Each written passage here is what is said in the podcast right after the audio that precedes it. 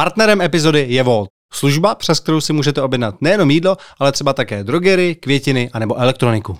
A díky předplatnému Volt Plus navíc můžete získat spoustu výhod. Třeba dopravu zdarma a nebo slevy do vašich nejoblíbenějších podniků.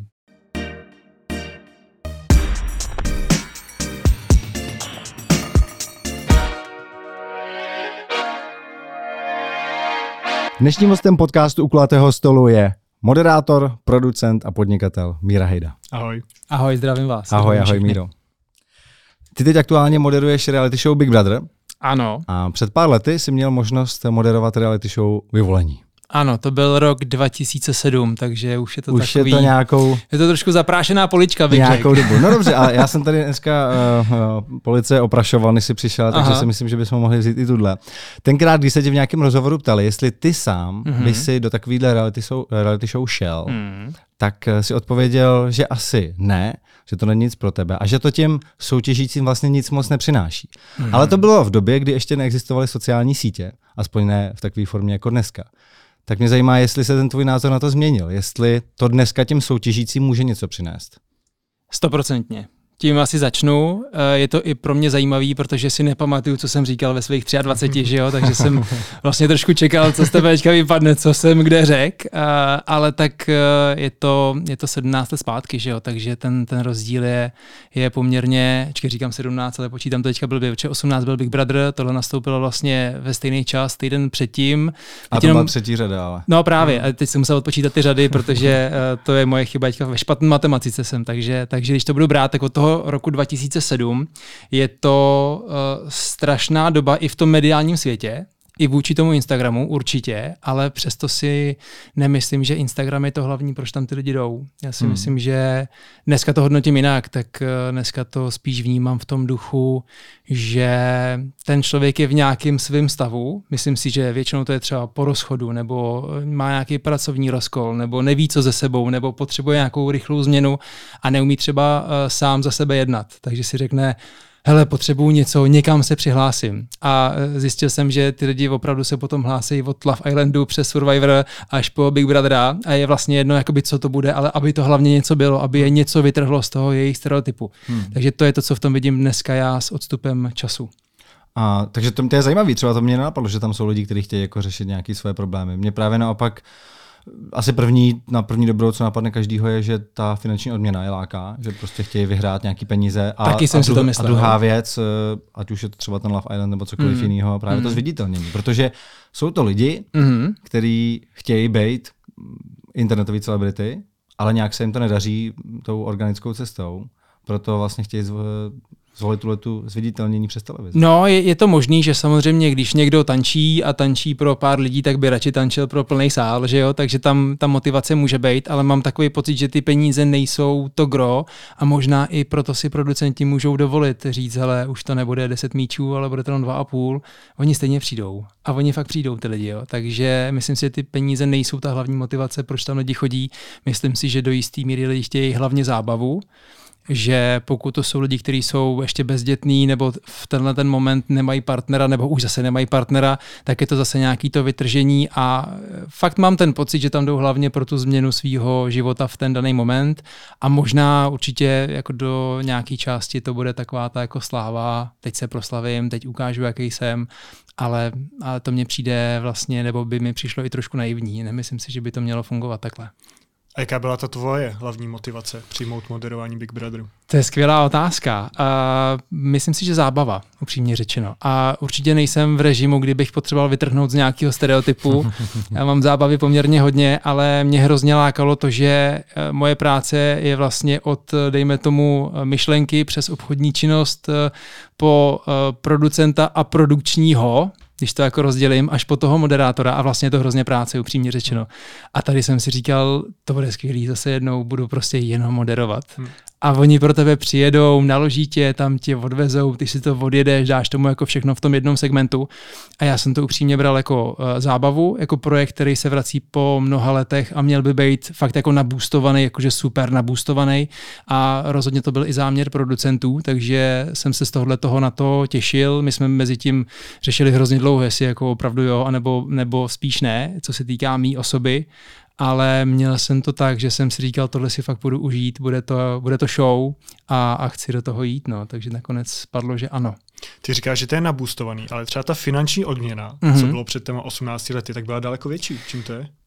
No, myslím si, že to je tím, že oni ví, že nemusí, že ty lidi, jak jsem říkal, stejně přijdou, takže to si myslím, že je to hlavní, ale já jsem to bral z toho svého pohledu. Já jsem to vlastně nebral ani tak, že bych si říkal, že to bude jakoby napumpovan prachama, že z toho ty prachy potečou, ale do jisté míry ten záměr rozhodně byl, uh, pojďme udělat show, která tady ještě, ještě nebyla. A v čem je to teda jiný, než ten Big Brother, který si někteří z nás ještě pamatují?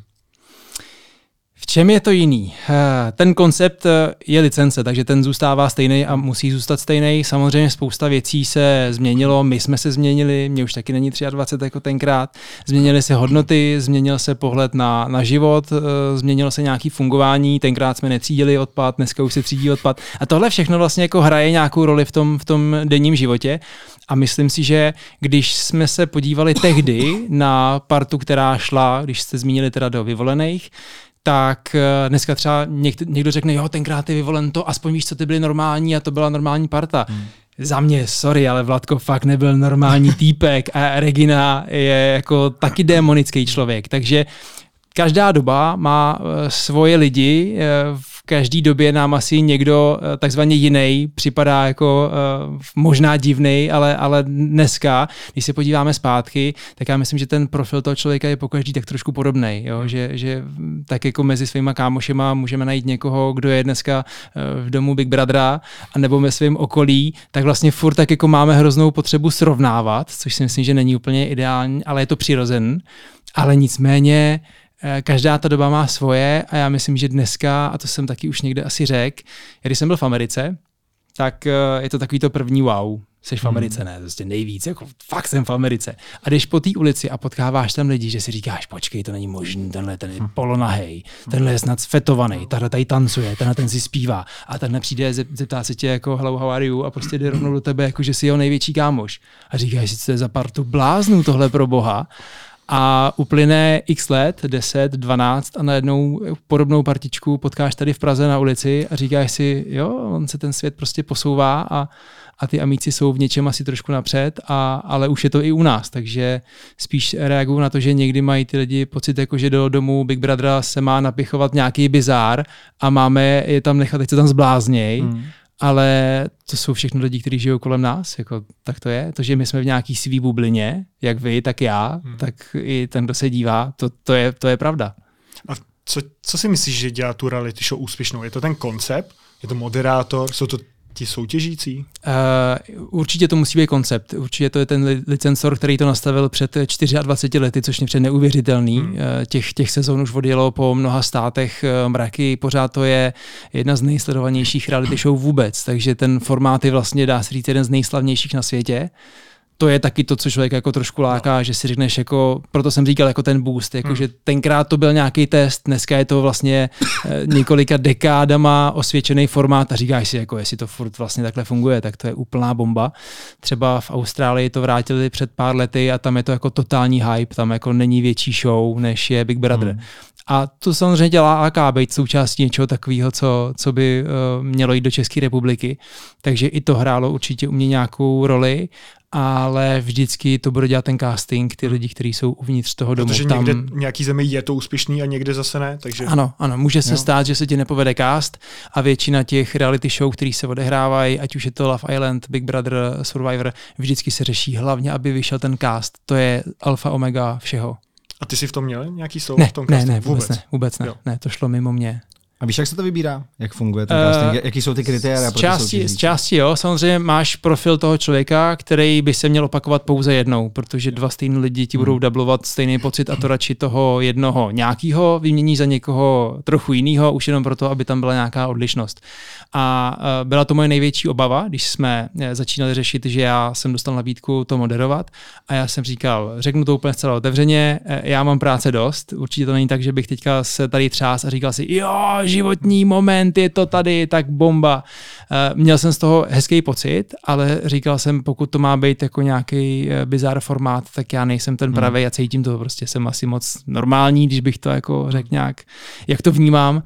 To bych nechtěl. A vlastně ta myšlenka producentů byla úplně opačná. Tam to přesně padlo rovnou. Hele, my nechceme tady žádný jako trash formát, že vezmeme tam zoufalce a necháme je tam mezi sebou se zbláznit úplně do čistá a pak je rozem do blázince.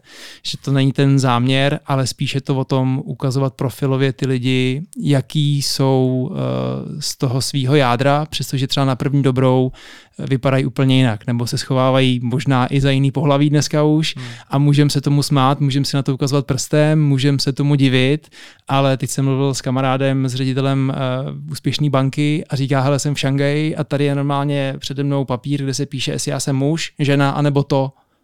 Hmm. A znova si můžeme říkat, co? Pro boha, co to je za svět, kam, kam se to řítíme, jsme se vůbec bláznili všichni, nebo co se děje. Ale prostě takhle to je. A jenom buď si to připustíme, anebo ne. No. Buď to odsoudíme a řekneme si, že to je strašný, nebo se nad tím zamyslíme, anebo to prostě necháme plynout. No a jak se dělá casting na moderátora? Procházel se nějakým? Jo, jo, jo, to je vždycky, já jako producent se vlastně uh, tomu trochu směju upřímně, protože si říkáš přesně, teď vím, jaký ten člověk je, pokud už je mediálně v tom nějak odehraný, tak přece vím, jak se chová, hmm. vím, jak mluví, vím, jak se směje, vím, jak se netváří, když jako je nějaká divná situace. Takže mi to vlastně přijde do jisté míry takový zbytečný. Na druhou stranu časem člověk pochopí, že tam není jeden člověk, který rozhoduje o tom, kdo to je a pokud to je uh, takhle složitý jakoby mezinárodní formát, hmm. tak uh, to nejsou ani jenom Češi, kdo rozhodují o tom, jestli ten někdo je ten, je ten pravej. Takže proběh casting jako každý, uh, přijdeš do studia, je tam kamera, máš tam daný nějaký text, tam si to odkecáš a je to takový to klasický, už léta má osvědčen, tak děkujeme, my se vám ozveme. Hmm samozřejmě po nějakém čase už se s těma lidma plus minus znáš, oni znají tebe, takže už je to takový víc přátelský a, a už je to takový to, no, ty víš, že vlastně musíme a já řeknu, no, ty jasně úplně v pohodě, jak tady namluvíme a, a odjedeš tam, já nevím, třeba pět, šest eh, vstupů různých. Pamatuješ si, co jsi měl říkat?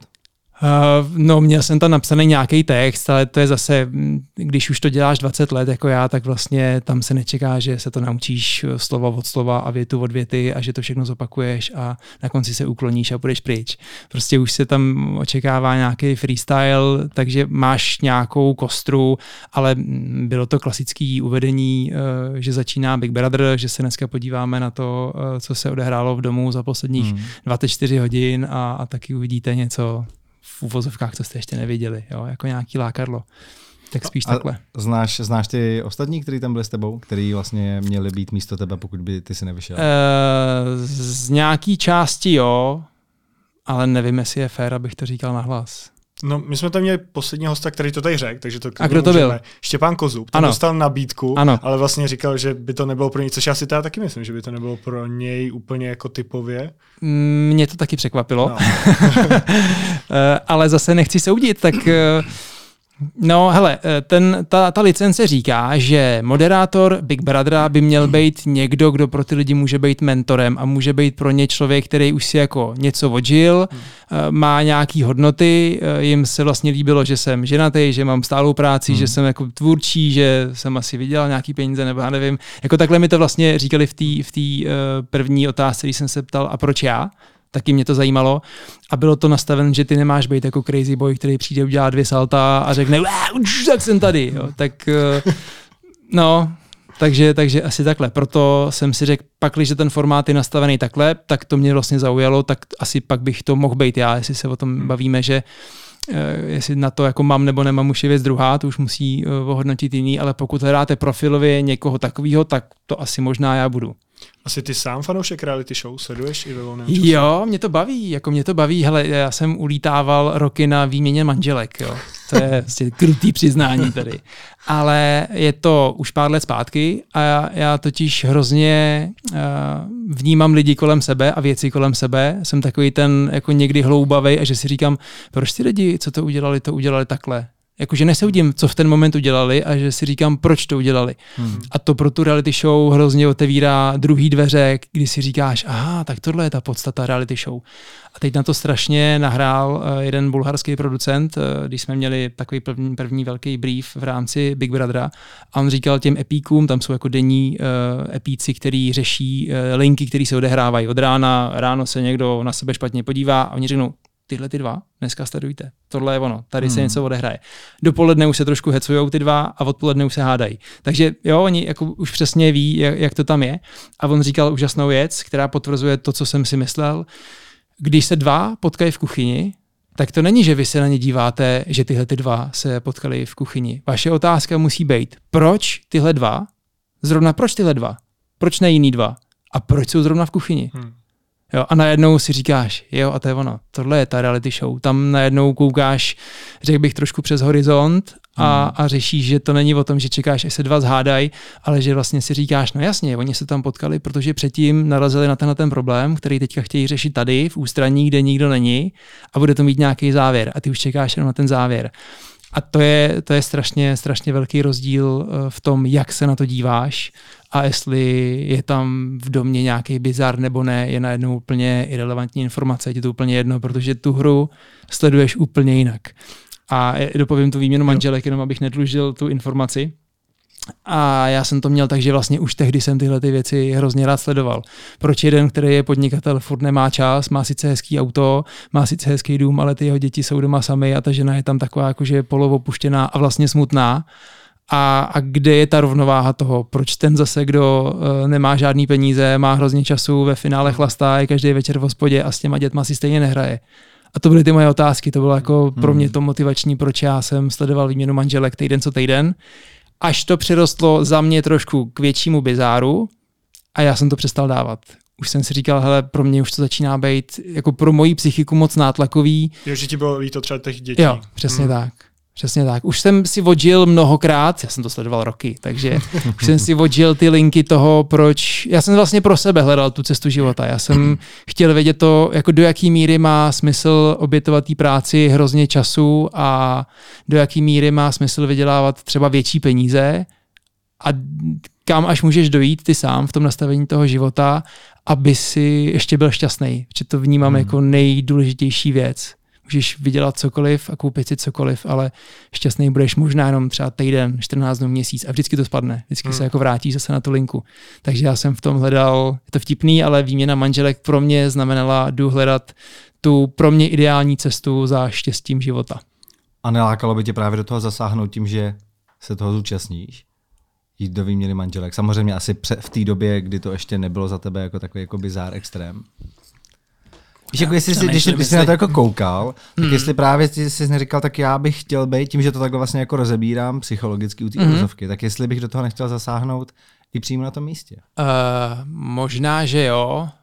Uh, když budu teda úplně otevřený, tak já bych asi měl problém s tím pustit lidi domů. Je to prostě hmm. pro mě nějaká jako uh, schránka, kterou já si chráním a, a kam možná asi nechci nikoho pustit a když tak jako velmi okrajově, ale dneska už to mám taky očitý trošku jinak, tenkrát jsem to vnímal, takže si myslím, že jsem, když to budu brát uh, velmi teďka jako osobně a otevřeně a já mám hrozný problém s tím se chválit, takže uh, když bych se cukal, tak je to jako proto, jo. Ale když, když to budu brát nějak objektivně, tak já si myslím, že jsem strašně obětoval tomu, abych se měl tak, jak se chci mít, ale zároveň oproti, řekněme, vrstevníkům to přišlo jako dost brzo takže ti to zároveň nutí některé věci jako neříkat nahlas jenom. Ne, že bys to jako schovával a budu si hmm. dávat auto pod plachtu, aby nikdo nevěděl, že ho mám.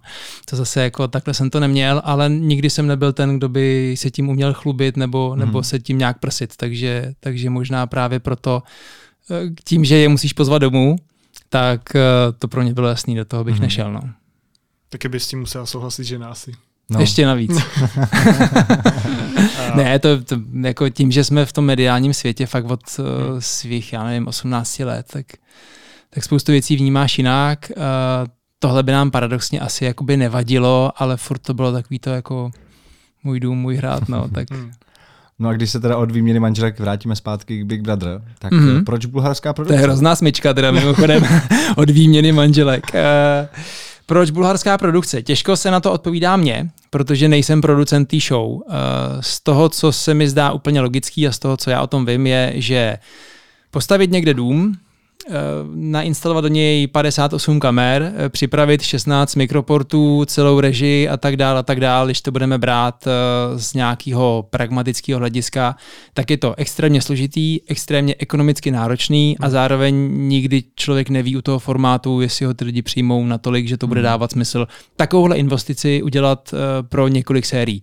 Samozřejmě, kdyby to bylo už jakoby rovnou daný, že to bude fungovat a, a je, to, je to highlight uh, sezóny uh, týhletý další, další a další, tak v rozpočtu těch peněz uh, už by to asi jako dávalo větší smysl. Ale když to budu brát na nějaký jako moje začátky, vaše začátky, taky nejdeš a nevyndáš prostě pět míčů a neuděláš hmm. si studio top a, a hmm. u prvního dílu nezjistíš, aha, takhle, tak, tak dobrý, oni to ty lidi nechtějí.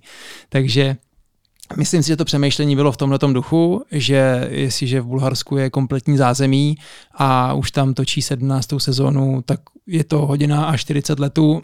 Asi to bude dávat větší smysl, než uh, proinvestovat eh, mnoho a mnoho desítek milionů a, a jenom to jako zkoušet na zelen louce. Když to budu brát, tak uh, vyvolení to bylo cirkusový šapito tam bylo studio z papundeklu normálně, hmm. jakože fakt jako hmm. reálný cirkus, šapito, v tom papundekli, dřevotřísky uh, a kulisy a, a vedle toho byl další papundekl a to byla, to byla ta vila. A už tenkrát to stálo brutální peníze. A, a proto ty série, že jo, proto běžely tři, takže tam se to vysvětluje. Tady uh, si myslím, že z mýho pohledu je to velký producentský risk, takže asi stálo za to zjistit, hele, a jak jsou na tom Češi, to, že to funguje tam, tam, tam a tam, je, je motivační a vypadá to, že by to mohlo fungovat i u nás. A tak pojďme to vyzkoušet, uděláme to tam. Když zjistíme, že jo, tak příští rok můžeme stavět barák na hmm. dalších 20 let klidně. Hmm protože fakt ty Bulhaři to tam kroutí rok od roku a pro ně to je highlight sezóny. Ještě to můžou pronajímat také dalším, že Airbnb to, ještě no. nakonec. Zážitky přes rok. To je pravda, že jako z biznisového hlediska je to super, jako, že ty vlastně si už vybuduješ to zázemí a mm-hmm. pak mhm. můžeš ostatní země mm-hmm. vlastně k sobě, stejně jako to dělají oni. Jo, a tak to je stejný koncept jako u Survivoru, že jo, taky vlastně jako turecká, turecká produkce, produkce no. přesně tak. I, i, další jiný a tak dále. Přesně tak, přesně tak. A Love Island je to samý, že jo, taky je to projekt, který prostě musí být u moře, aby to mělo ten, ten summer vibe a všechno k tomu a, a tady taky, že jo, v létě dost prší, takže už už, už tam už by to bylo komplikovan. Tohle je zrovna věc, kterou uh, tady můžeš v Čechách udělat. No. Co já tam vidím jediný riziko, tak to je ten štáb, že tam hmm. je ten bulharský štáb a často hmm. teda točí něco, čemu hmm. oni nerozumějí. Takže tam musí být někdo, kdo jim říká, točte tohle, točte tohle, protože to bude zajímavý. Je to tak? Tak. A, jak, a jsme v koutě. a můžeš říct, z jaký části je složen ten štáb eh, z té bulharské části a z jaký český? Nebo Protože je tam zhruba 160 lidí. Hmm. Čechů je tam... Přímo jako na place. Celkem v tom týmu, jo. který, eh, a počítám to od nějakých produkčních lidí, co tě vezou někam hmm. a, a starají se o tu backstage a, a, a přivážejí a odvážejí účastníky v době, v době kdy, kdy opustí a, a je tam nějaký psycholog a další věci. Eh, těch lidí je tam zhruba 160 a z té české strany je jich tak 15. Hmm. Mně to přijde trošku stejná nebo podobná situace jako Survivor, když byla první mm-hmm. série teďka s Ondrou Novotným, že tam hodně bojovali s tou tureckou produkcí, že se tam spousta mm-hmm. věcí nelíbila, že se to tak dávalo dohromady. Ty jsi to podle mě teďka říkal taky v live streamu na Instagramu, co si dělal, že po nějakých 14 dnech se tam hodně věcí zlepšilo. Mm-hmm. Co si tam třeba měnil? Co bylo to, co si chtěl, aby se zlepšilo? To je ten koutek, takový teďka temný koutek. Ale jo, hele, tak já to z části otevřu. Uh,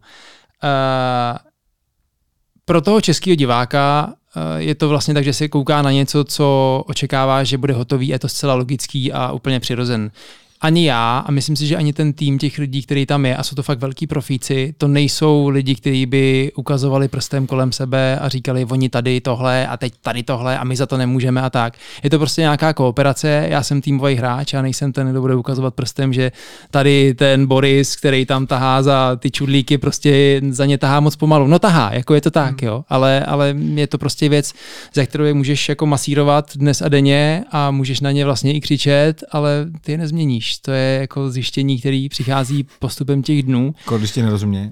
Ale jo, tak oni zase jako potom už, když jedeš rukama, nohama, to oni ví, že je problém. Ale hele, já jsem to vlastně, když bych to jako trochu vědomě teďka vokecal, ale co nejvíc přiblížil, tak já jsem to pojmenoval tak, že kdyby jsem přijel Američan eh, z Universal Studios, tak by řekl, hele vy kluci český, co vy nám to teď děláte s tou televizí? A jo, takhle tomu říkáte, že to je televizní práce. A my, a to je pro mě jako úžasný důkaz, jsme ale televizně hrozně daleko, jako Česko a Slovensko je jako televizně fakt strašně daleko. My, my jsme fakt jako šikovní, musím říct, jo, v těch, v těch republikách. A díky čemu se, to je?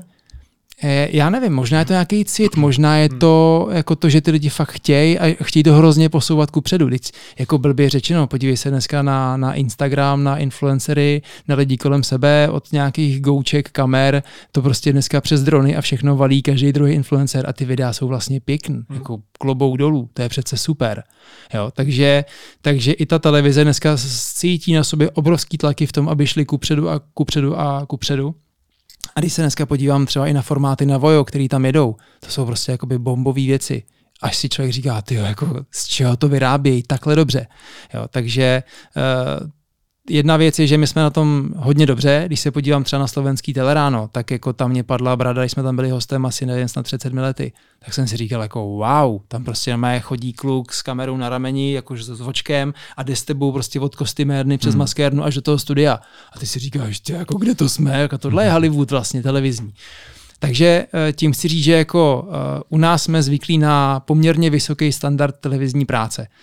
A teď přijdeš tam a když tam byl eh, jeden z režisérů, který kdysi byl u počátku nový, tak říká, ty vole, v 93.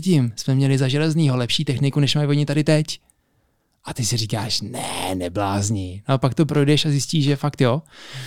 Ale to není, že oni jsou špatní. Prostě oni jsou v nějakém standardu a, a my se na ně nemůžeme ani zlobit. Je to, jako nemůžeš tam přijít a říct, jako proč nebo jak. No ne, tak, tak to prostě je. Takhle jsou ty karty rozehraný a, a samozřejmě ten Survivor vlastně naráží na, na něco podobného. Prostě je to nějaký princip toho státu, takhle oni fungují a pro ten místní trh to stačí. Jenomže tím, jak my jsme daleko, tak pro nás to jakoby nestačí. Jo? To, že z kamery jedna střihnou na kameru dvě, já se bukám do jedničky a otáčím se, což znamená, že se bude střihat no. a já se otočím a v té dvojice pořád nejsem. Myslíš ten úvodní záběr, jak ty tam říkáš, kamera tady, tak. tady, tady. No, no, tak je to tak, no, prostě a, a to se bohužel jako děje, děje dokola, ale na to přijde uh, režisér jejich a řekne, hele Míro, víc se stříhej, jako víc koukej. A já si říkám, teď oni to nestihnou, ani když udělám z jedné kamery na druhou. Když bych se podíval ještě víckrát za ten hmm. jeden vstup, tak to úplně rozsekáme. A tam se fakt stane, že já když budu moc dynamický, já se vlastně stříhám popravdě podle nich, což je to nejhorší, co se ti může stát. Hmm. Protože ty řekneš jednu větu, podíváš se na tu druhou kameru a teď bys si měl čekat, než tam budeš, což je strašně nepříjemné. Jo. Takže... Um, Hlavně na to musíš myslet, že jo? Jasně, hmm. jasně. A protože ty cítíš, že v momentě, kdy se podíváš jinam a dají ti tam zjeřábu najednou, protože tě prostě z nějakého důvodu přes domluvenou kameru dají zjeřábu, tak si říkáš, já jsem tam odtaď, proč? Teď já koukám tam, ale hmm. nemůžeš udělat tohle, protože víš, že se stane za dvě vteřiny to, že oni použijou tuhle tu kameru a jsi jako speaker, jsi prostě v guláši, protože víš, že se nemůžeš spolehnout a to je pro tebe to nejhorší. Takže eh, hele, tímhle to asi jako ukončíme. Já věřím, že jsem jako dokázal vám jo, ukázat ten, ten princip. Já jako nechci být kritický. Já myslím, že prostě oni, oni jedou svůj standard, tak jak to mají naučený a, a takhle to u nich funguje. My jsme v tom jakoby moc, moc daleko a pro nás to působí, pro nás to působí divně. No. No a to, to jsou ty věci, které jste tam řešili v rámci té produkce, které se už vylepšily? Určitě, hele, uh, jako musím říct, že um, z toho začátku a z toho, co se děje teď, je to jako nebe a dudy. To je jako hmm. stoprocentně. Jo. A myslím si, že i je to někam posunulo, paradoxně možná i nás to někam posunulo, že se jako naučíš hlídat větší a větší věci, ale uh, myslím si, že kdybych v tom nebyl těch 20 let a neprošel si tím, tak jak jsem si to prošel, takže se tam utopím jako v nouzi svého pláče prostě v tom hmm. studiu. Protože je to jako kdyby ti každou uh, půl minutku tady vypadával mikrofon a ty si se furt musel opakovat, protože víš, že ta jedna věta tam nebyla a ty nevíš přesně, kdy skončila ta tvoje předchozí a pak si se k tomu musel vracet, aby ten divák hmm. ten, ten monolog měl celý takovýchhle technických věcí tam, hmm. tam není málo, ale eh, ono to může vypadat jako, že ta česká strana si to tam nevykopala, ale prostě to je licensor, to jako člověk, který do toho nevidí, má jako úplně jasnou a přirozenou myšlenku, tak proč to nějak neuděláte? No, protože je to licence, jo. A protože uh, některé věci, které tam jsou nějak nastavené, prostě máme v té licenci dodržovat. Takže možná je to i proto, proč to není Štěpán Kozub, který to nemá moderovat v duchu, jakože wow, čau, hmm. ale, ale má tam být ten někdo, kdo je jakoby teď jsem chtěl použít slovo normální, což by nebylo správně vůči Štěpánovi, ale eh, umírněný. No. Jo, možná, víc, víc možná že, možná, ano, tak jo, hmm. víc seriózní, děkuju. Už jsem měl hrozný slovačka připraven. Takže dejme tomu víc seriózní a to je prostě, to je licence. Takhle to říká ten formát, že tam nemá být žádný crazy boy, ale má tam být jako někdo, kdo vyrovnává případně ty extrémy, které jsou uvnitř. Protože jinak se z toho stane totální šaráda a už to zase celý ten formát sune někam, kam vlastně ten licencor nechce. Takže jsou tam třeba i momenty, zase abyste viděli, že to má jako nějaký hranice a má je poměrně striktní, tak třeba v momentě, kdy ty lidi uvnitř začínají pít, tak uh, už rovnou ten licencor říká, pozor, oni by tam neměli být jako ti, kdo tam dělají ten bordel vysloveně. Hmm. Oni by tam měli být v tom stavu, že jasně, nechme je se líznout, nechme je se projevit, ale nenechme je se ožrat, jako když to řeknu úplně takhle jako konkrétně. A jak se to jako dá uhlídat? Prostě jim to jako sebereš, no.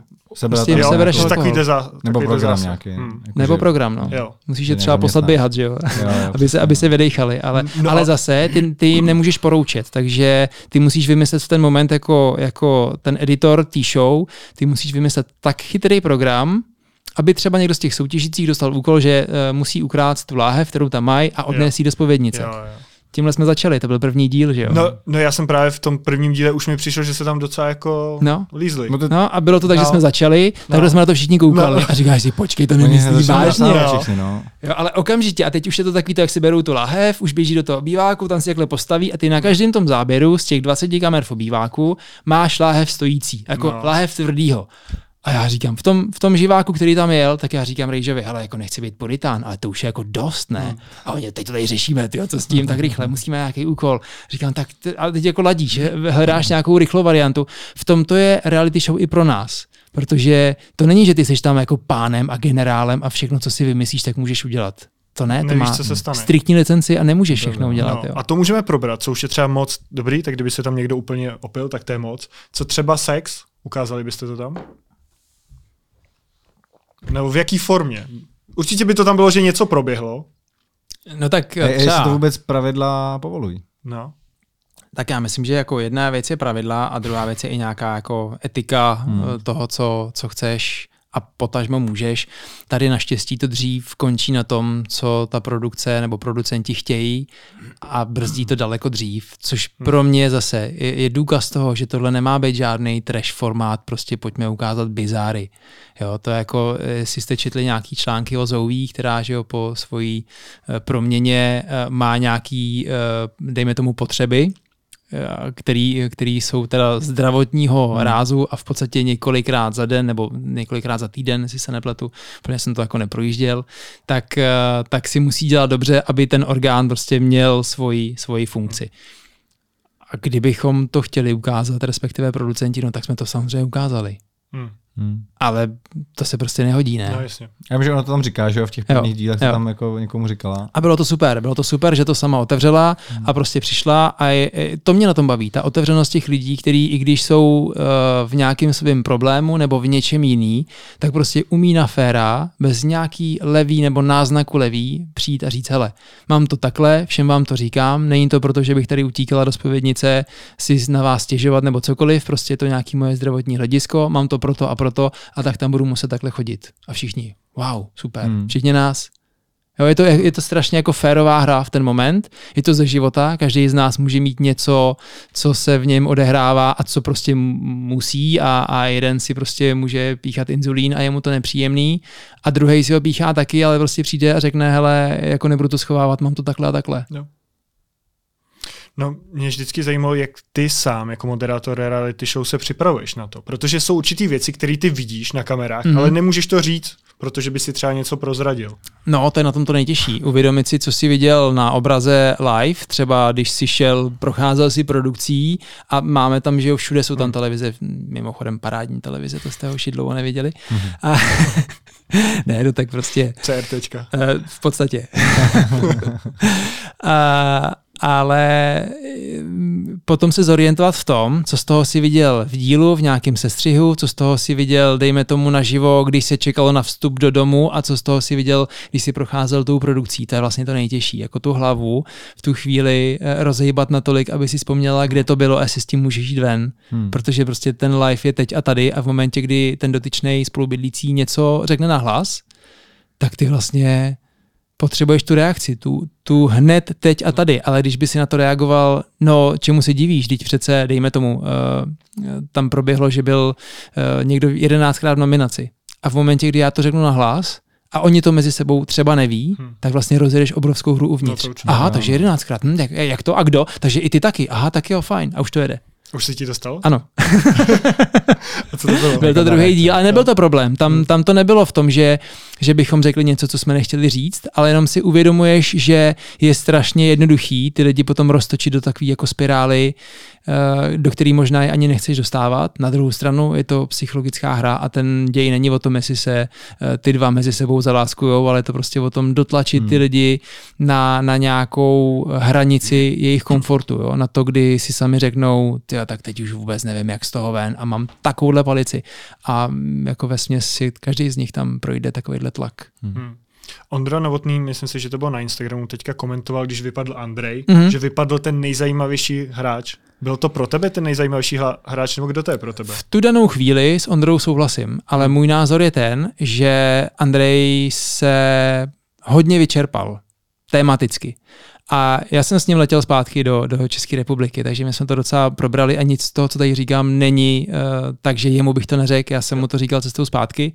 Uh, on vlastně přišel jako totální free cool týpek, čau, já jsem Andrej, jasně, není problém, mám rád rád, všichni to chápeme, ale jako nic, nic konkrétního, kdyby si ho nějak lek po těch 14 dnech, uh, ty poslední tři dny, on tam byl extrémní úplně. Jo. To jako, uh, to fakt jako bylo duž, duž, a, a tím, jak byl silný hráč sám v sobě a přesvědčený o tom, že jeho, jeho armádní výcvik eh, je prostě to správný, tak za mě on se dostal už do takové hranice, která si myslím, že byla na hranici koukatelnosti, protože byl fakt ostrý. A zase tím jako ukazuju tu práci té produkce a těch lidí, tam nebylo uh, nutný ho nějak dostávat na hranici toho, že to skutečně na hranici bylo tam se stačilo v tom, eh, v tom průběhu ho ukázat takovýho, k čemu směřoval, ale on byl reálně jakoby takhle opravdu jako nastartovaný každou chvíli.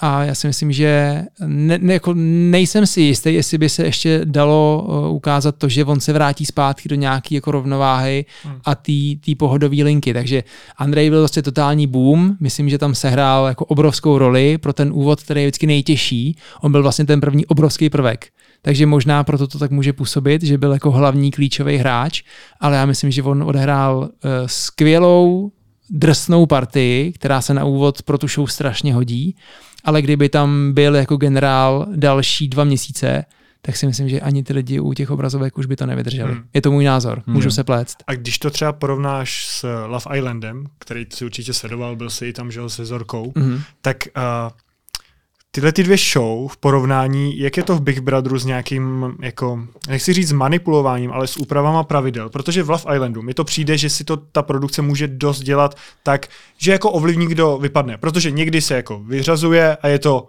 teď nevypadáváš. A nebo jestli si pamatuješ situace, kdy Chrisovi tam ukázali to video, mm-hmm. jak uh, Majka tam byla s jinýma klukama v bazénu, tak to byl podle mě úplně jako skvělý krok od produkce, protože mm-hmm. mu vlastně ukázali, hele, ta tvoje holka je tady mm-hmm. na vile s někým jiným a ona se tam úplně baví, ona se asi s někým seznámila, tak ty bys si asi taky měl s někým seznámit. A pak to vyšlo, jo. No, uh, já začnu tou větou, že si myslím, že není dobrý ty show srovnávat. Každá je úplně jiná a má úplně jinou podstatu, jiný pravidla a myslím si, že každý z těch eh, show to trošku škodí.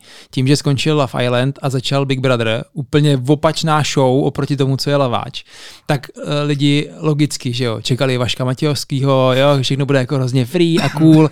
tohle je prostě fakt jako psychologická hra, tohle je vlastně jako je drsnej, princip natlačit lidi do kouta, nechat je tam se svýma myšlenkama hlavně a, a zkoušet do nich tak jako z různých stran uh, různě jako je popichovat, uh, kdy se vlastně otevřou anebo naštvou. Jo? To jsou jako dvě, dvě takové věci, které vždycky hrajou roli. Takže já se vždycky snažím tyhle ty show nesrovnávat nebo i jako motivovat k tomu laváče, laváče, to volásce prostě. Je to, je to fajnový formát, tam je, ať si ty dva milujou a všechno bude krásný. U toho Big Brothera je tohle možná jako Bčkovej nebo Cčkovej eh, důsledek toho, že se tam něco takového třeba povede, ale není to důležitý.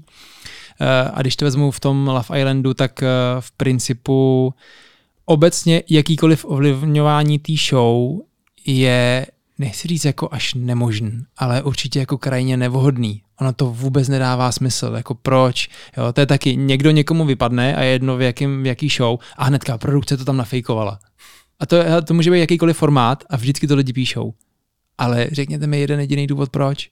Jako jestli máte pocit, že zrovna tahle ta nebo tenhle ten by měl jako pokračovat dál a produkci to baví, mm, jako ne. Ne, tak byly třeba spekulace typu Masterchef, kdy tam byla Pavlína, která Vždycky hodně budou. rozdělovala společnost, Aha. tak to bylo, lidi to sledují kvůli tomu, protože prostě jedný fandějí, druhý prostě ji nesnášejí a teď chtějí vidět. Ale to je, to je nějaká bude. lidská myšlenka, jo. Hmm. Samozřejmě ty lidi chtějí mít pocit, že ta jejich pravda je ta největší pravda a jiná není. Ale ono je tam ještě jako několik jiných pohledů a ta druhá parta říká přesně to opačně. Takže v tenhle ten moment je to spíš o tom, kdo víc křičí a jeho názor je teda tím pádem na Instagramu víc vidět, hmm. tak eh, spíš tak ale jinak jako pro tu show popravdě to málo kdy má vůbec uh, nějaký směr, jako tam, tam ty lidi o tom ani nepřemýšlejí, tak jako toho tam musíme udržet do desátého kola, jako vůbec. To, ten, ten příběh, uh, když to vezmu na Love Islandu, tak tam ta láska buď to je, anebo není. Prostě a, a to je to klíčový. Hmm. A jestli se tam vrátil Lou, tak to bylo prostě jenom uh, proto, že ty dva prostě byli úplně poblázněni do sebe. A jestli ta show je o lásce, hele, tak ho tam vrátíme, ne?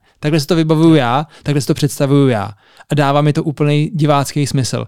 A proč by se vlastně neměl vrátit? Jasně, udělal chybu, kdo z nás ji v životě neudělal. Jako, tak to je, jsou to mladí lidi, jsou pobláznění, jako OK, jo, takže a navíc ten čas, což oni taky vždycky říkají, tam plyne jako daleko jinak než pro nás smrtelníky, to, že my si pustíme na hodinu večer televizi a, a na vojo schoukneme díl, tak mezi tím oni spolu za těch třeba, já nevím, 48 hodin odžijou jako obrovskou love story. Jo, a ten divák má pocit, že by to měl hodnotit s tím, že teď ona ještě včera byla s tamtím a dneska už kouká po tomhle tom. Je to jiný, no. Přesně hmm. člověk se seznamuje, když tady na jedno rande za týden prostě no, si tam s tím člověkem hodinu a tady najednou si s ním pořád. Prostě najednou furt, týden v kuse. Vemte si, jak jste odjížděli z letního tábora. Já bych se mé ženil, když jsem odjížděl tenkrát. Bylo mi kolik 10, 11. Já jsi zamilovaný úplně až po uši, protože 14 dnů strávíš nějaký čas s nějakou holkou na táboře a říkáš si, tak to je navždycky už tahle ta láska. Jo, a jasně, tak byl jsem dítě, takže to nemůžeš brát úplně jedna ku jedný. Ale tak ono ve 20 taky nejsi zase úplně vyspělej, jo. to no. Je to tak? Teď mě napadne nějaký hloupý vtípek, jako Dej ho. že, eh, že, že, jsi tam nejezdil jako dítě, ale jako vedoucí nebo něco takového. Ne, to, to, už ne, to už ne, nejsem Tomáš Zástěra, ale to už ne, člověče, to, to, to, už jsem, to už jsem nedokázal, no. ale, ale jako jinak jakákoliv manipulace prostě vůbec to nedává smysl a jako myslím si, že by si všichni akorát lhali sami sobě do kapsy a, a k čemu, no, k ničemu. Hmm. Ale na druhou stranu říkal si, že i se tam zasahuje v rámci toho, že prostě se to musí držet v nějakých jako mezích, že jo? třeba to, že se jim sebere ten alkohol. A Spíš takhle. brzdíš to, přesně tak. Hmm. Jako držíš to, co už začíná, začíná být moc. Jo? Jakože hmm. ukážeš tu linku toho, že hele, on už byl fakt zprostej a, a už to bylo jako hodně, ale kdyby to se mi dělal ještě další hodinu, ne, nemá smysl jako stříhat dalších 10 minut, to, že on byl takovýhle. To zase jako ukážeš ten highlight, tohle se hmm. A OK, a jaký je další téma, ale, ale jako udělat prostě trash hodinu formátovou toho, že tam někdo na někoho řval, to asi jako ani nikdo z nás nechce podle mě sledovat, jo, to už je prostě moc, takže je to spíš jako divácká vyváženost, protože um, jako nikdo asi nebude sedět, když se dva budou hádat, tak já nevím, já, já u toho budu pět minut a pak půjdu pryč. Je pravda, že záleží na tom divákovi, no, no. jestli nechce prostě vložně ten bizár, no, který, jako dneska je ta doba tak jako rychlá a mně i přišlo, že to ty diváci, nebo co jsem sbíral ten feedback jako o těch hmm. lidí, kteří sledovali ty první epizody, že že se tam jako z začátku vlastně moc nedělo, až na to teda, že ten Andrej s tou, Kristýna to byla, že jo? Uh, Karolína, Karolína, myslíš? nebo... nebo ne, počkej, koho myslíš ty? Andrej jaký, jakou děju? Úplně, úplně první Úplně epizoda... Catherine, Catherine Andrej byli v, uh, spolu ve spovědnici A potom tam byla taková ta jako rychlá první ne, láska, myslím, první noci, to, to byla Kristýna a Andrej. Kristýna, ano, ano. Kristýna, no. Tak Kristýna s Andrejem, když eh, tam vlastně bylo to, tak to bylo něco, co se tam jako dělo a druhý den to vypadalo zase úplně jinak, že jo. Ale že eh, mně přišlo, že ta doba je tak právě rychlá, že lidi už chtějí jako nějakou akci, že to byla jako ta první jako hmm. mínus, který jsem, nebo ta, ty negativní reakce, který jsem jako sbíral, že se tam jako z začátku nic moc nedělo, že to byla jako nuda. Ale jako za mě, jestli už první den měli takovýhle večírek, no tak to je bomba, ne? Jako, že to už máš hnedka děj a už jenom to, že uh, ona se ráno probudila a byla úplně jo, jiný člověk, ale... ale zase komu z nás, to nebo... trošku trapný vůči, vůči němu, no. No úplně, vlastně úplně, ale zároveň prostě taky se to každému stalo, hmm. ne? Že jsi no se někdy probudil a ráno jsi si říkal, počkej, kde jsme to včera vlastně byli a, a co mm. já hmm. jsem tam dělal, ne, neukazujte mi ty videa, sakra. Je jako vlastně totální příběh ze života. A nemyslím si, že to bylo jako, že ona by byla úplně extrém špatná, ale já jsem možná v tomhle tom takový, že jako ne, snažím se nesoudit, a říkám si, hele, za mě úplně klasická večírková situace. Jo, to se prostě jo, někdy stalo každému. Ale samozřejmě pro řadu lidí je to přesně jako to a do tohohle pojďme šít a ona je taková a vidíte to a, a už to jede a, a už to jede. to je vlastně taky. A o tom to je. Takže uh, vždycky to je tak a mm, to je ještě taky důležitý uh, měřítko, že ten divák si musí zvyknout. Vždycky to je tak, že ty lidi mezi sebou se musí jako nějak odžít a, a je to takový to, já jsem Pepa, já jsem Franta, jasně, a ty no. děláš co, a je to taková ta jako úvodní nuda, jako když začíná večírek, ne? Jo, když jdeš s klukama na, na pivo, je tam parta deseti lidí, půlku z nich neznáš. No, tak je to jako, jo, jasně, a ty seš, jo, Franta, hmm. OK, a děláš co? A, a první hodina, možná dvě, jsou jakoby o ničem, u třetího piva už nás dá, dá to jasně dobrý všechno a na konci se objímáte, že jo, po půlnoci a už si říkáte, ty, ty, super kámoš a, a už to jde úplně v jiném duchu.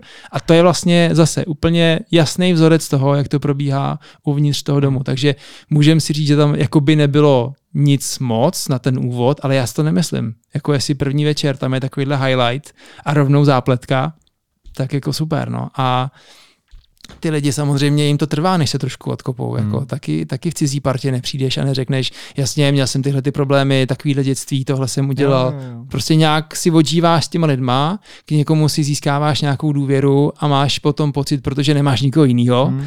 že to někomu asi potřebuješ říct. No. A tam se to otevírá.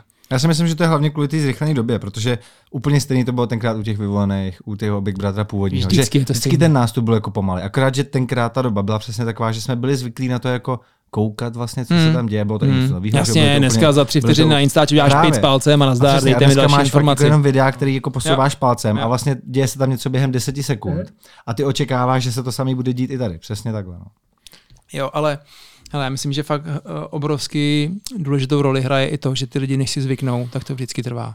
A je to úplně jedno, co to je za formát. Jako mm. Málo kdy se ti stane, že by si vyšel s nějakým formátem a, a ty lidi by si řekli hromadně, tak to je úplná bomba.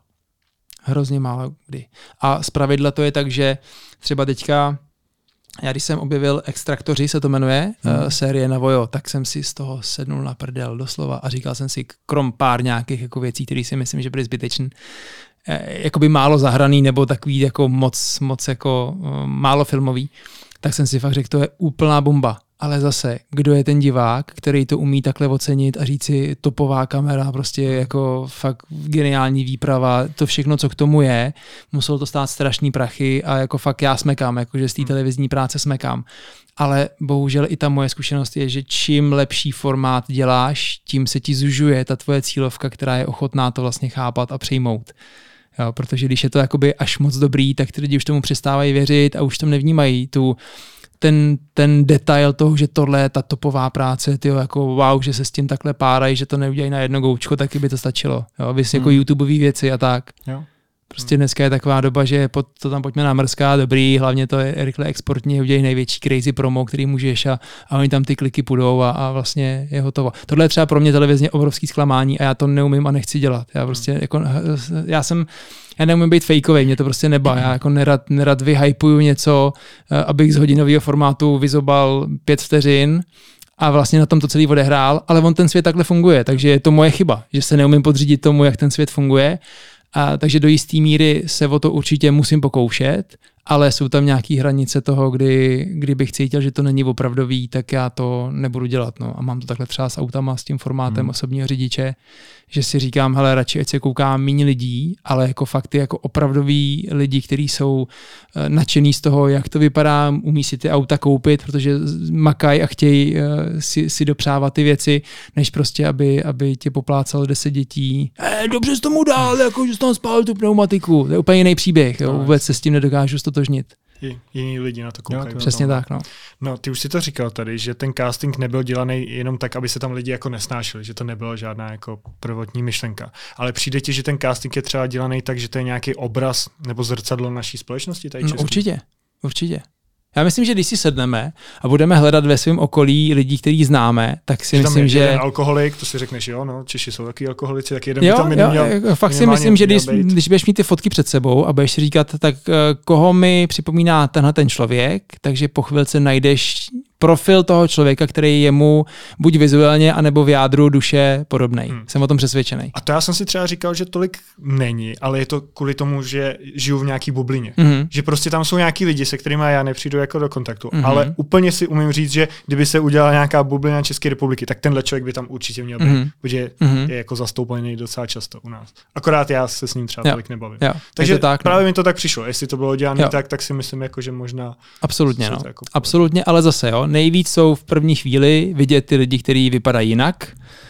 Jo, eh, a to tak je a, člověk má uh, takový pocit, že by měl soudit. A já to mám taky, to není jako, že bych teďka tady jako mentoroval a říkal mm-hmm. lidem, jak mají žít, jo, to zase jako brzděme, ale, ale je to tak, že prostě vizuálně každý z nás má nějaký pojítko s tím člověkem a řekne si, ty tak tady na mě moc, to jako to bych fakt nedal, ale pak ho necháš si odžít ty jeho hodiny a dny uvnitř a pro mě eh, je to tak, že já většinou tomu dávám ten volný prostor právě proto, že si říkám, nechme ho se otevřít a až mě bude nepříjemný, tak ho klidně odsoudím. Úplně v pohodě. Jo, řeknu, že je mi nepříjemný, že mě to neba, hmm. že jako nechápu, jak takhle může žít, nebo, hmm. nebo že mě vadí jeho vlastnosti, že tohle dělá takhle, tak tam klidně. A, ale fakt eh, mi přijde, že většina těch lidí, která je na první pohled vizuálně jiná, tak prostě schovává svůj reálný příběh za trošku jinou postavu. A když je necháš chvilku se rozehrát, tak zjistí, že jsou vlastně hrozně fajn, hrozně normální.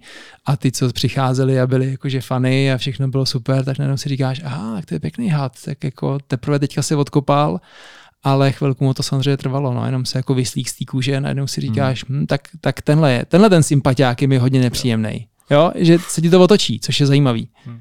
Když už si zmínil ty auta, jak se k tomu můžeme dostat. A ještě předtím, než byl osobní řidič, tak byla mm. limuzína. Ano. A to mě vždycky zajímalo to zákulisí, když jste to domluvali s těma hostama. Jestli to bylo, že jste jim nabídli, ale my vás někam odvezem, kam potřebujete. Ne. Nebo to bylo, že jste jezdili kolem baráku. Tím jsem začal, jo. Tím, tím nápadem jsem začal, protože to vzniklo tak, že hele, skončili 2007 eh, vyvolení, noví hrdinové a já jsem si říkal, tak, a co, co teď? Co teď?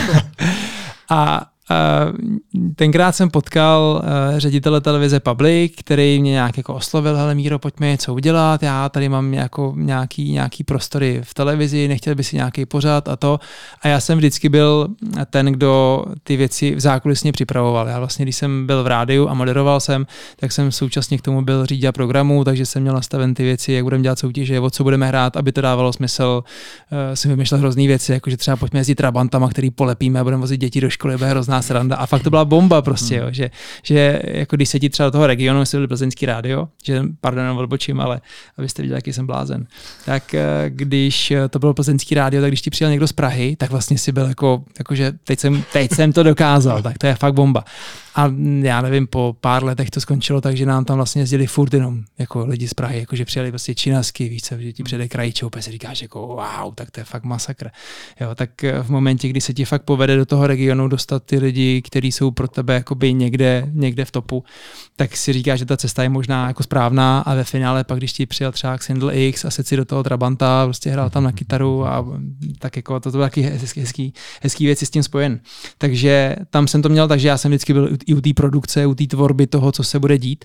A, a když přišla myšlenka na ten pořad, tak já jsem si říkal, hele jo, ale prostě miluju auta a chtěl bych něco, co nejde moc kopírovat. To je jako moje gro, že, že kdybych dělal podcast, tak podle mě já bych byl třeba zhůru nohama, aby to bylo jako jiný, než, než to mají všichni ostatní. A nedává to smysl, ale jako minimálně jsi v tom jiný. A takhle jsem to měl s tou limuzínou. kdy jsem ještě předtím potkal člověka, který ji vlastnil, respektive lidi, lidi od něj. Hmm. A, a to je jako taky úžasná historka. To byla totiž původně uh, dražební a vymáhací kancelář. Kdo tenkrát měl limuzíny? Prostě takovýhle dráčci, že jo. A, a teď nějaký kluci, jakože, takový jako, ale jako sympatiáci vymáhači, což zní, jo, což zní složitě, ale tak to fakt... A oni byli fakt, fakt sympatiáci a říkali, potkali jsme se na jedné akci na velkém leteckém dnu, který jsme dělali my jako rádio, oni tam byli jako jeden z partnerů a říkal, hele Míro, to a my jsme tady od, od toho Pepi Staníka neznáš, já, hele vůbec a no máme takový nápad, víš, jako, že chceme nějak tady jako propagovat tu firmu přes tu limuzínu, jestli by si nás s tím nějak pomohl. A já, ale tak jako to zní, to zní dobře, jak já něco vymyslím a ozvu se. A nějak se tyhle ty dvě věci jako potkaly v čase, takže jsme měli uh, schůzku a teď to bylo v takovém jako velkém proskleném baráku, jeden z jako z prvních, uh, prvních prosklených vůbec v Plzni, poslední patro a tam, tam tahle ta uh, dražební a vymáhací kancelář. A teď já jsem čekal dole, až přijdou a teď prostě jde parta, já nevím, šesti lidí asi. Pepa je takovejhle, má takovýhle boule eh, na rukou a fakt vidíš už z dálky, že vymáhal dluhy, prostě tam to bylo jasný a já teď do toho tady nějaký jako kli z nějakého slona nebo z tigra nebo kdo více všechno. A ty si říkáš, tak tady umřu, teď to přijde a, a, a on přišel a byl úplně jako úplně v pohodě. Věděl si, že je jako ráznej, striktní, že to není jako, že tady si nebudeme na nic rád, že jako, jo, ale, ale že, že, by to mohlo, že by to mohlo dávat nějaký smysl. A teď přišel, takhle hodil diktafon na stůl a říká, já to nahrávám jenom, abyste věděli, jo. A já, tak jak koukáš, ty jsem koukal hmm. úplně stejně. Teď jsem si říkal, nedlužím mu nějaký peníze nebo někomu, nebo je všechno v pohodě. tak zase je to férový, že to dá takhle jako jo, otevřeně. a to je právě ono, že přesně a tam to taky jo, z toho plyne, že spousta lidí ho znalo tak, že jasně, on je ten jako brávo kápo, vymahač, kterýho se pomyslně bojíš, ale je to byl hrozně dobrý kluk a je pořád, jakože fakt, jako jsem si říkal, tyjo, jako musím říct, že málo který, eh, který na první pohled vypadá úplně normálně, je jako tak čistá duše jako on. Jo, a, a zase ti to jako mě bylo, hmm. že jo, 23, takže jako se rozkoukáváš na tom světě, ale zase to pro mě byla nějaká taková poučka, Eh, nedávejme na ten první dojem jo, a nesuďme, protože ten člověk může být úplně jiný, než reálně, reálně vypadá. Tak ve finále z toho byly jako roky a roky spolupráce, do dneška hmm. jsme kámoši, vlastně jako všechno, všechno v pohodě, ale bylo to takový to, jako co otevřelo celou tu scénu a já jsem vlastně od první chvíle říkal, že bych chtěl, aby v té limuzíně byli eh, v podstatě jakoby top hosté České republiky a tam bylo to pravidlo, že vždycky jsem jim volal já. Takže jsem to fakt měl tak, že jsem si tím pádem jakoby od té nuly proškrábal tu scénu, až se prostě dostaneš potom ke Karlovi Gotovi a když, když mu voláš, tak už se ti třesou kolena a říkáš si, jako je to tady. A já jsem každý rok měl takovou stejnou hlášku, že jsem si říkal, tak ještě teďka tohohle toho hosta a pak už končím. Což jsem říkal asi od eh, dvou let toho pořadu, že to právě Karlem zakončím tehdy, a nakonec ta show trvala 15 let, jo, což je strašidelný. A, a když to byly ty dva roky, tak jsem volal toho Karla Gota a, a já mu říkám, no, že jako mám takový nápad, že on by byl tím, tím posledním hostem a že bych si toho jako moc vážil. A on, on byl nejvíc, on prostě ti řekne, tak jako jestli myslíte posledním, tak to já bych nerad přišel, já jsem rád první a, já, a teď úplně cítíš, jak jsi prohrál, no. rozumíš, jak jako rychle, okamžitě nějaký jiný trumfy, tohle jsem prostě posral, musím na něj úplně jinak. Tak, tak se jako snažíš, série. přesně, tak se snažíš jako držet tu linku a vymýšlíš dál a dál a je, hele, fakt jsem jako lámal vysloveně, mm. jo. A, a on říkal, a, a, a víte co, tak vy jste říkal, jako, že dva roky slavíte. A já, no, no, no, mistře. A už jsem věděl, jako, že, že vlastně jako zase zpátky ta dobrá vlna. A tak jsem si říkal, že právě by to bylo super, abyste přišel a on, tak víte co, tak mi zavolejte, až to bude pět let. Hmm. A já, tak děkuju, nasledanou. Ale nejvíc motivace. Ty prostě hmm. víš, že těch pět let, nebo já to tak měl, hmm. já jsem prostě věděl v ten moment, že tu pětku dám, jako za každou jo. cenu. Jo. A splnil to? A splnil to, bylo to skvělý, zase pro mě obrovská satisfakce, že fakt zjistí, že v té branži jsou rychlokvašky a lidi, kteří jsou prostě úžasní. A Eh, teď to řeknu natvrdo, eh, přesně tady poznáš, že čím větší hovno, tím víc smrdí, jo? Hmm. protože to jsou prostě lidi, přijďte pro mě, chci tam catering, tohle, tohle, a ty si říkáš, počkej, promiň, kámo, ty máš na YouTube dvě videa a jako hmm. budeš mě tady masírovat, prostě promiň, na to jako já úplně nejsem, jo. Takže já myslím, že jako mám takovou tu hranici, když, když cítím, že ty lidi jsou jako daleko za, tak já umím být taky, jo. to zase jako v tomhle tom, možná to asi nevnímá každý tuhle tu moji stránku, ale tam já jsem jako velmi striktní a, a přesto určitě nejede, nejede vlak. No a... Takže byli hosté, kterým si řekl vlastně, když měli nějaký takový podmínky, tak ne. No jasně. Hmm. Kolik mi dáte? Hmm. Tak to vám řeknu úplně přesně. Nikdy jsem nikomu nic nedal. Nikdy nikdo nedostal žádný peníze za to, že tam šel jako host. Že já jsem si je nechtěl kupovat, já jsem to chtěl naopak. Já jsem chtěl, aby. Já jdu dneska k vám a já si to vážím. Jako, hmm. Já vás sleduju, vím, jak to děláte, baví mě to, respektuju ten formát a vlastně je to do jisté míry ta čest. A kdyby to nebyla, tak já bych sem nešel. Hmm. Jo, jsou formáty, kam tě pozvou a ty si říkáš, hm, hele, tam bych to nebyl já, tam, hmm. tam já nepatřím. A je to, myslím si, jako férový, jo, i, jako vůči těm lidem. Takže tady to mám jinak a chtěl jsem, aby i tam to tak bylo nastaven, že tam ty lidi jdou právě proto, že si řeknou, my se jednou chceme dostat do té limuzíny. A to byla pro mě ta největší jo. motivace, že když tam přišel člověk a byli, oni byli nervózní třeba ty lidi a ty si říkáš, počkej, to je jako, pro mě vždycky to byla hvězda. A ty oni tam sedí a říkají, tak tak my jsme tady fakt konečně, konečně tak to je bomba. A možná to bylo autem třeba, možná jako čímkoliv, nechci to jako brát, že přišli k Mírovi, tak je to wow. Prostě možná jsem to jako producent nastavil tak, že je to jako pohltilo, byla to pro ně nějaká splněná meta toho eh, show businessu a mě to dělalo radost, takže to byl ten hlavní důvod, proč to běželo pořád a Karel tomu jsem volal, eh, když to bylo to pátý výročí a já mu říkám, mistře, tak je to tady. Tenkrát jste říkal, že to je takhle a že když to bude pět let, takže byste přišel. A on byl výborný a říkal, tak jestli jsem to tenkrát řekl, tak to musím, že jo. a byli jsme domluven na termínu a on tam měl bohužel potom zdravotní komplikaci, hmm. takže to vlastně den předtím manažerka jeho rušila, že teda už je, už je v nemocnici, což je taky takový to, jak ty máš ten svůj kariérní highlight, hmm. víš, že už to přijde zítra a do toho vyjede na seznamu článek, že Karel Gott je v nemocnici a ty borčí se mi svět, ne, teď přece, no tak dobrý, tak to uděláme jindy. Takže jako mm, nakonec tam byl v podstatě po deseti letech, no.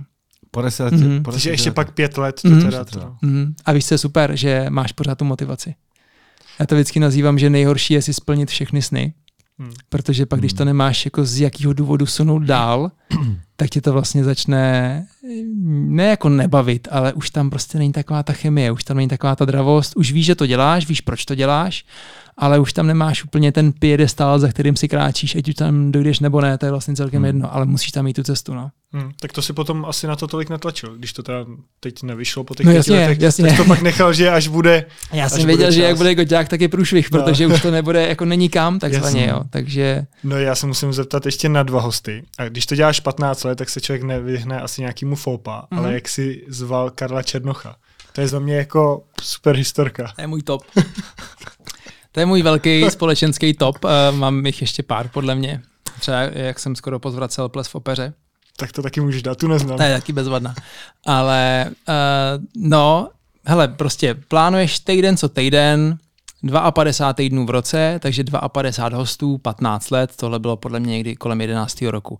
Takže přesně, přijde ti mail z vydavatelství, tohle, tohle, eh, Karel Černoch, nové CD, ty jo, vidíš, ten tam ještě nebyl, neřešíš vůbec nic, hmm. prostě, no tak to je bomba, já ho měl rád i z té pohádky, super, jasně, hnedka si stavíš ten scénář, už přesně víš, kudy na něj, dobrý den, jasně, bylo by super, kdyby Karel přišel do limuzíny, to by mě potěšilo, na na na, točíme tehdy, tehdy termíny, pic, mám tam třeba tři termíny dopředu, odesílám, nashledanou. I se z ní tak nějak jako znáš, už spolu komunikujete v rámci toho vydavatelství.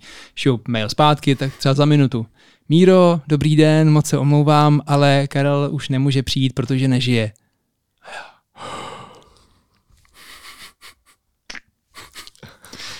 A jako, co, co se na to, co, co, co, co se na to říct, odpovídá? No? Promiňte, jsem úplný debil.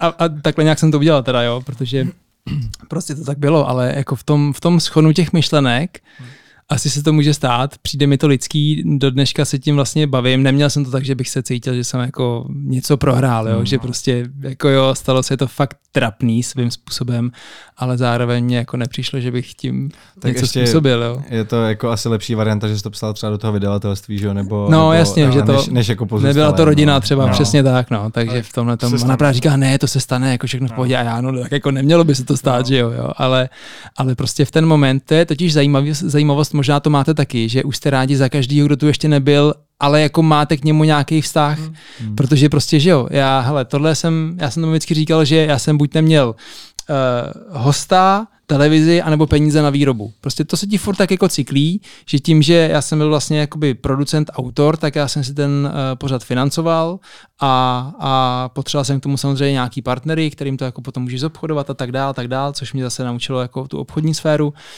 A ale prostě i ta televize má nějaký pravidla, to, co chtějí, kdy to chtějí a furt ti s tím nějak hejbou, teď se ti to nehodí, takže ty vlastně říkáš, ne, a já nechci, aby to bylo v tomhle čase, potřebujeme tenhle, v nějakých návaznostech. A vlastně je to živý organismus a furt se něco děje. A my jsme takhle měli vždycky výroční oběd eh, s ředitelem televize a já vždycky jsem seděl proti němu a říkal jsem, už končíme, ne, už, jako, už, je, už je čas a on, ne, ne, Míra, ještě pokračujeme, dáme ještě rok, co? A já, hm, tak jako, jako, asi jo, no, tak jako buď mě zastřelte, a, a nebo teda asi pokračujeme. Takže, takže takhle to vlastně jelo rok od roku, ale tím, kolik lidí už tam měl, tak furt tam chceš mít jakoby ty, ty Ačkový hosty, že jo? Furt to má být jako ta topka v tom oboru. A nejde o to, jako jestli je slavný, já to jako nevnímám jako na, na slávu, já to vnímám na to, jestli si toho člověka jako vážím nebo ne.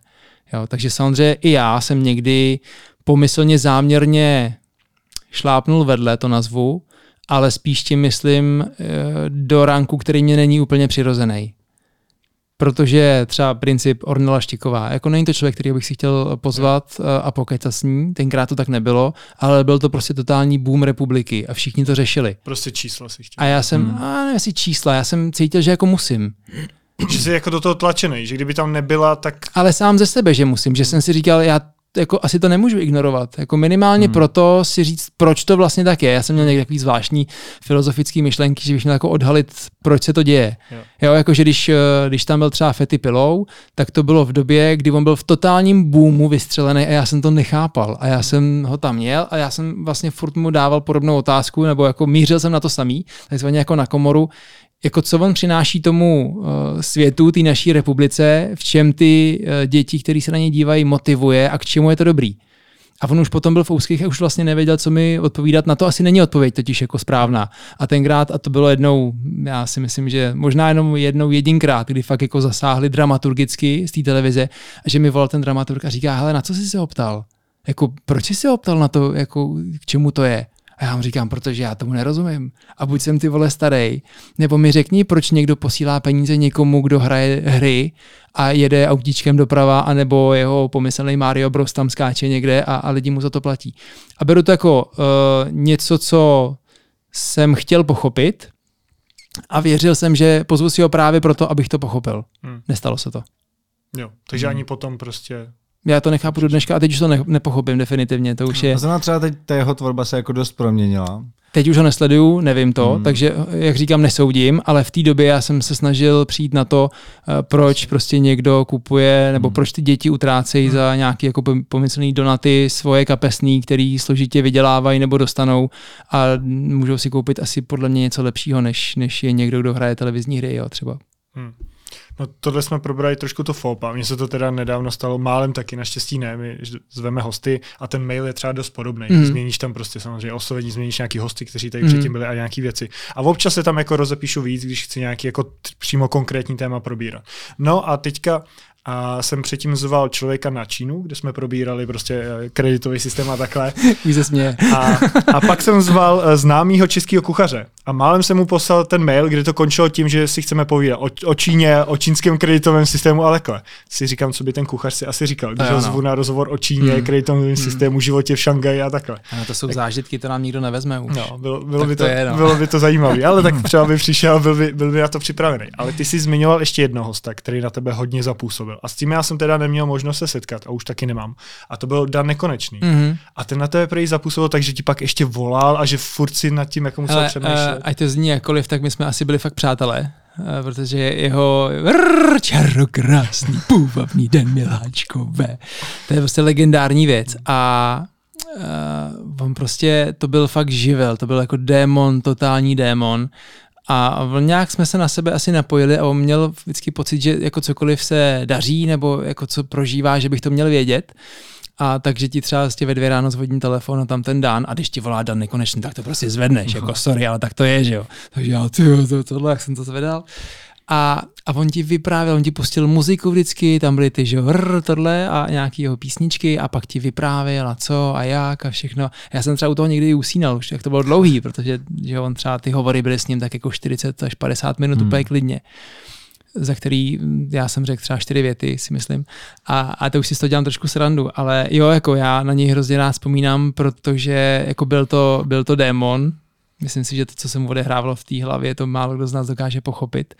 Ale, ale bavil mě prostě, no, bavil mě tím, tím, jaký byl a že do jisté míry to taky přinášelo nějakou bezstarostnost toho, toho života. Jo. Jestli to tak bylo nebo ne, hmm. už je druhá věc, ale, ale minimálně to tak působilo, že kamkoliv on přijel, tak ty lidi všichni byli úplně, úplně odpadli a zapomněli na to, že dneska byl v práci nějaký problém, protože prostě ten Dan tam rozdal takovou energii, že to bylo neskutečný. A, a ten díl, který jsme jindy točili, já nevím, někdy kolikrát jako tři čtvrtě hoďky za kumpikumi s fotkama, tak, tak s ním to trvalo asi tři a půl hodiny, protože on než vyndal ty, ty tašky těch plišáků, on než to tam takhle všechno dál si kolem té limuzíny a tak. Teď, teď řidič a tanečnice a ty tam točili takovýma kolama, to lítalo všude nějaký prskavky a tohle.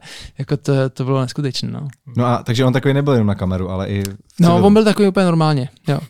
I ten styl toho já jsem, se ho, já jsem se ho ptal, jestli, jestli takhle chodil i s košem, a on říkal, já to tak mám prostě, no.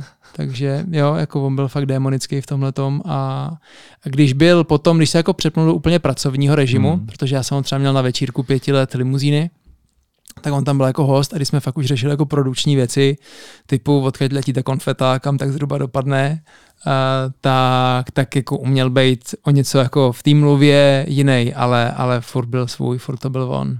Hmm. No a ještě si zmiňoval teda tu druhou příhodu. Eh, ty se, první bylo faux Jo, jo, to byl ples, ples v opeře.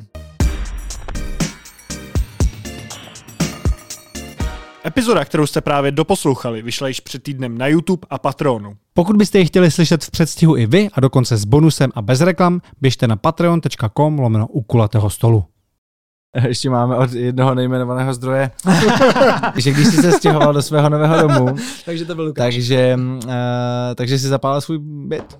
Uh, je to pravda. A teď fakt jako si dvoumetrový plameny, teď má černý strop, já jsem od toho odskočil a teď víš, že je úplně brutální průšvih. První, co jsem šel, že jsem šel koupit výřivku, právě protože jsem věděl, že mi na ně zbydou prachy.